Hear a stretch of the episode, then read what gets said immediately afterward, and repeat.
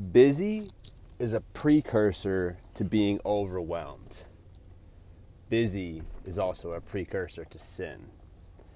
See, we live in this modern world where you're asked by a friend or a colleague or a family member, hey, how's it going? Oh, just staying busy. Oh, busy. Busy with work, busy with the kids. It's almost if we wear busy as a badge of honor. And I believe this is just one of many ways that the enemy is able to manipulate our minds to believing that something that is inherently not good is good. Now, let's not mistake busy with productive. These are two different things. Productive is forward motion, busy is the wheels are spinning. When you're busy, you're playing defense, you're in reaction mode, you're reacting to the life that you're being given. You're not making forward progress, you are just keeping up with the demands of your day to day life. The problem with busy is it leads to being overwhelmed. And the problem with being overwhelmed is you make poor decisions and poor choices because you're not present and conscious with your decision making. You find yourself reacting to situations. And when we react to situations, science shows that 90% of these decisions are made off of emotion. So, the way that you have always reacted to situations is the ways that you will always react to situations if you're doing so in a state of busy and overwhelmed. This really looks like you making the same decisions, having the same reactions over and over and over, and you're wondering, why isn't my life progressing forward? Your life isn't progressing forward because you're not present with your decision making. Upon becoming present with your decision making, you will make wiser decisions. So, how do I become present with my decision making? You must ruthlessly eliminate busy from your life. You must create the space to be able to be with yourself, to be present, so that whenever your life gets hectic, you can fall back on your training. This looks like an hour in the morning before you go to work. Time for yourself to work out, to read, or to pray, or to just be. This looks like not listening to a podcast to and from work, rather, driving to work in total silence and just having some time to be able to process through your thoughts, to declutter your mind.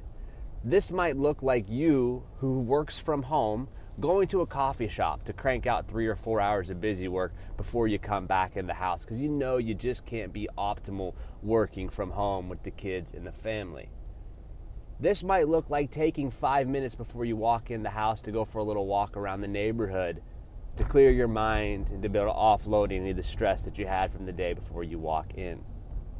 See, if you want to make wiser decisions, if, if you want to be able to have more control over your reactions, if you don't want to feel anxiety or overwhelmed, you got to eliminate busy.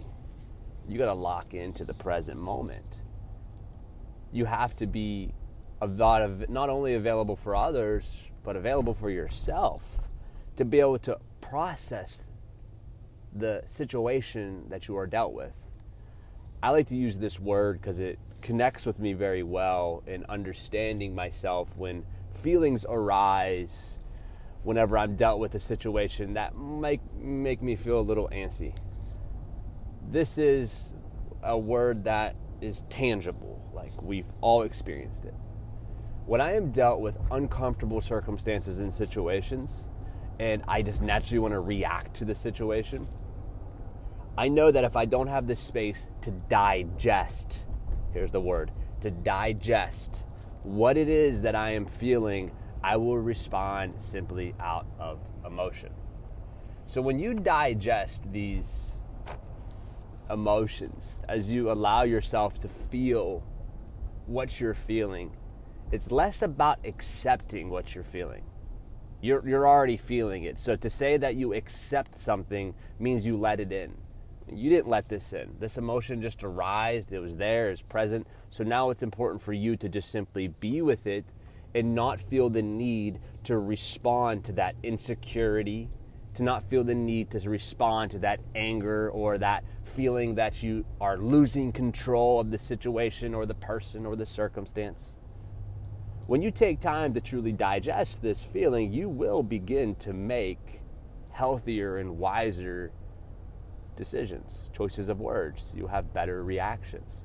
But see, this is absolutely impossible to do without first creating the space within your mind and with your heart in your day-to-day life tangibly this looks like waking all those things i said waking up early taking five ten minutes between your work and going into your house separating yourself from the family if you work from home maybe driving with your radio off so you're not listening to something and constantly being filled with information this might look like leaving your phone at home this might look like creating some space away from your device so that you can stop scrolling social media and TikTok and Twitter and Instagram.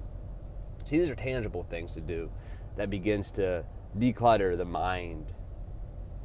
Upon decluttering, you're going to find that you tangibly have more space. You're just not taking in as much information. And with this more space, as you practice whenever life's not throwing you adversity, as adversity comes into your life, you will have more space in your mind and in your heart to be able to digest the information, to slow it down, to become present, to make wiser decisions. This is logic. It's simple, but we all struggle to do so because we live in the information world we live in the I want your attention and I want it now. Everything from billboards to TV to social media is trying to take our attention. The more that has your attention, the less your attention matters. Sending you love. Peace.